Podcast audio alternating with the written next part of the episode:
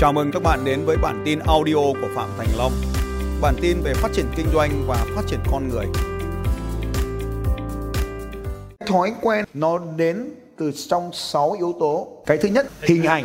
Mình cai thuốc lá nhưng mình nhìn thấy cái điếu thuốc lá là cơn cai nó bị chấm dứt ngay. Mình hứa với vợ mình là không ngoại tình nhưng mình đi cái lễ hội đấy về mình thấy vui quá mình lại buông lời lả lướt thế là mình hỏng mình bảo là ngày mai tôi sẽ chạy bộ.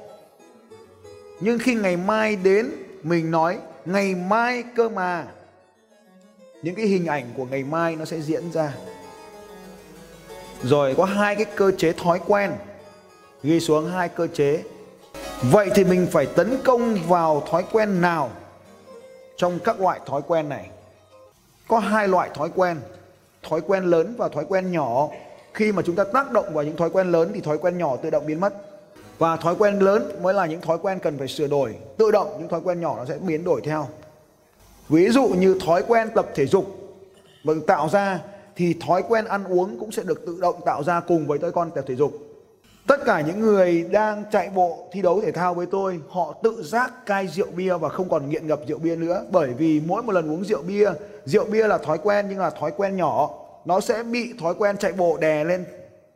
Và thói quen chạy, thói quen rượu bia sẽ bị biến mất. Thói quen giàu được tạo ra, thói quen mục tiêu làm giàu được tạo ra thì thói quen chém gió sẽ tự động biến mất.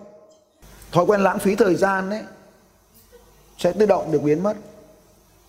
Các anh chị mà lên mạng mà xem những cái người mà mà họ hay comment linh tinh ấy, thì các anh chị thấy cuộc sống của họ bi đát cực kỳ nhưng mà không thấy những người giàu họ hay than phiền như thế bởi vì họ không có thời gian để làm cái việc đó. Cái thói quen hạnh phúc nó sẽ không còn cái thói quen cãi nhau nữa. Ví dụ như vậy. Cái thói quen tập trung thì nó sẽ không còn cái cuộc cái kiểu như là thằng bạn gọi em em chạy ra ngoài được. Nhưng thì những đấy là những cái thói quen nhỏ. Thói quen thông thường và thói quen cột mốc.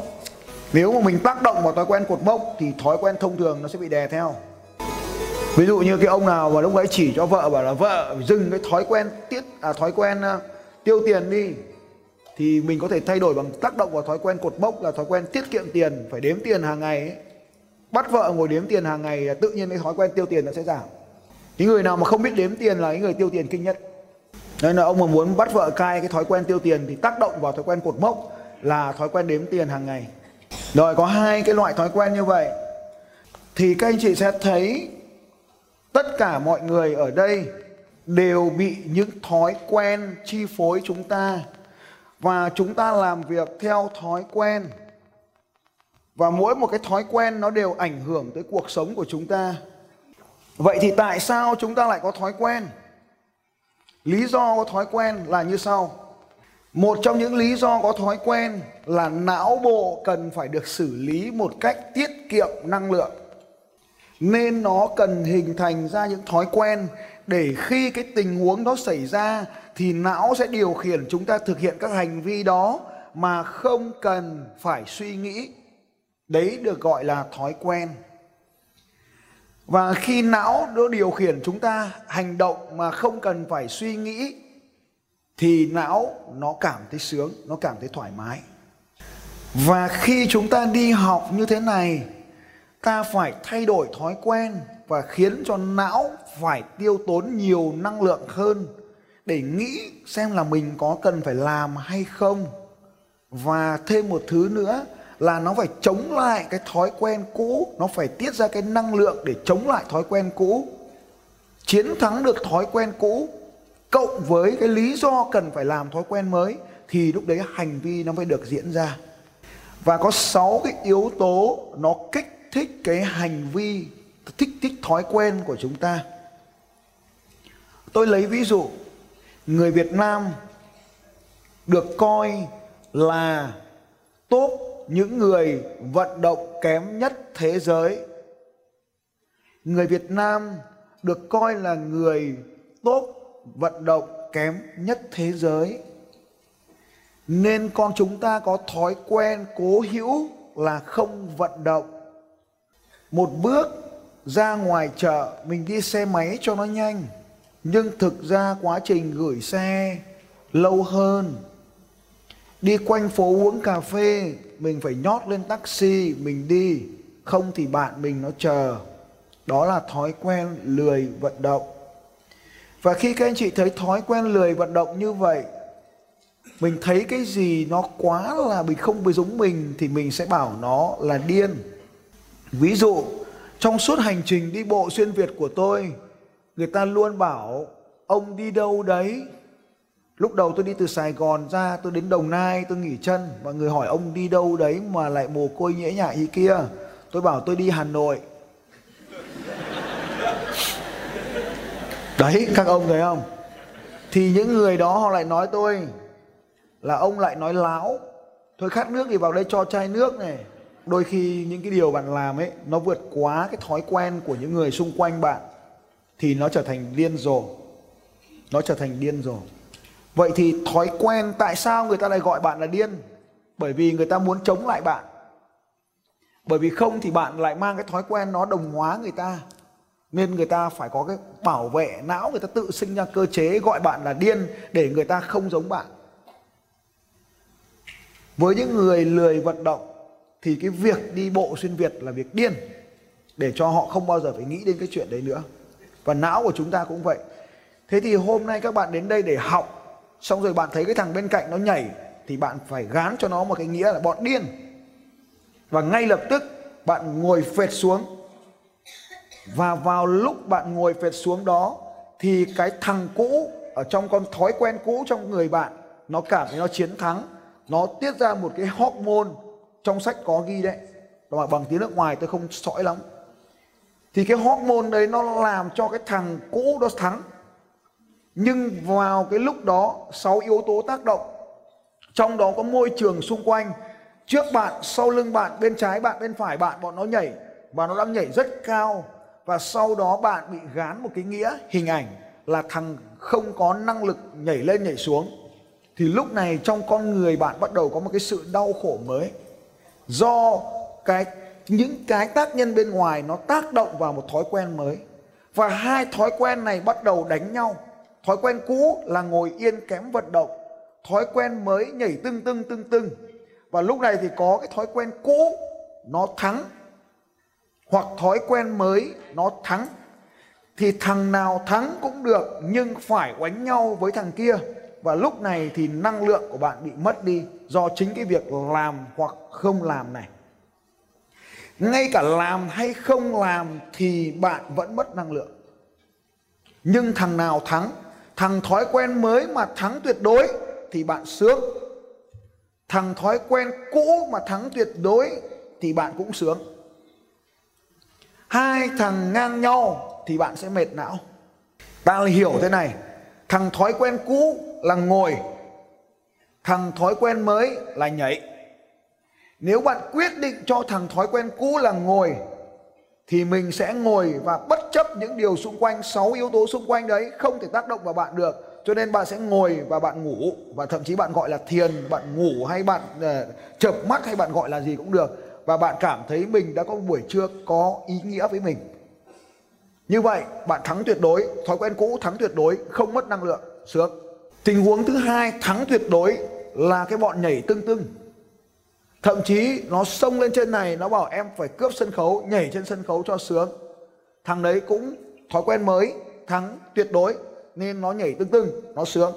Như vậy, trong cùng một hoàn cảnh, thằng sướng, thằng không sướng là như vậy.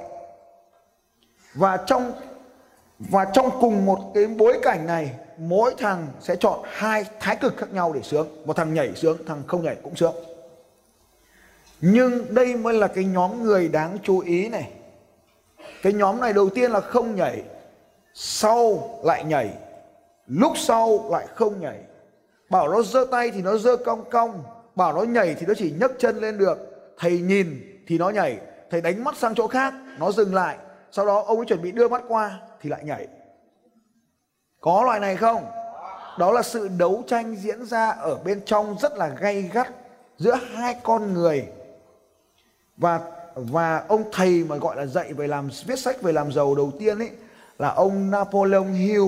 Ông ấy có cuốn sách là chiến thắng con quỷ ở bên trong bạn. Và có một cái câu chuyện độc thoại diễn ra giữa con quỷ và anh ta.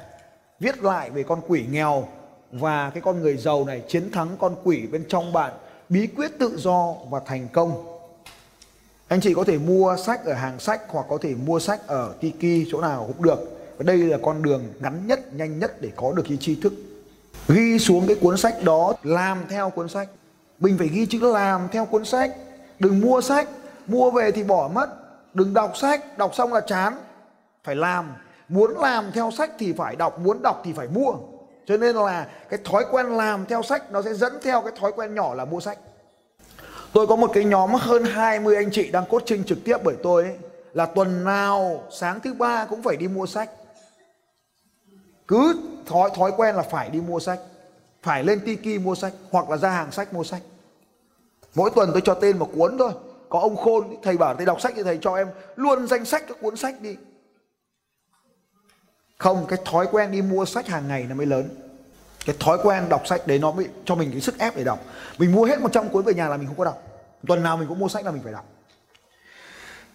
Cho nên là ở đây các anh chị nhớ là khi tôi đắc cái tên cuốn sách nào thì hành động bên cạnh là làm theo cái cuốn sách đó. Vì tất cả những cuốn sách đó đều ảnh hưởng lớn đến cuộc đời của tôi. Thì trong cuốn sách chiến thắng con quỷ ở bên trong này ấy, là một cái quy trình để thay đổi thói quen thay đổi cái thói quen cũ bằng những thói quen mới. Và khi mà chúng ta thay đổi bất kỳ điều gì thì nó đều có những tiếng nói nhỏ như vậy. Trong cái nhóm coaching 22 người của tôi, có một anh anh nói, thưa thầy, cho em xin được miễn giảm bài tập chạy bộ. Tôi hỏi, vì sao? Anh ấy bảo, em thay van tim rồi.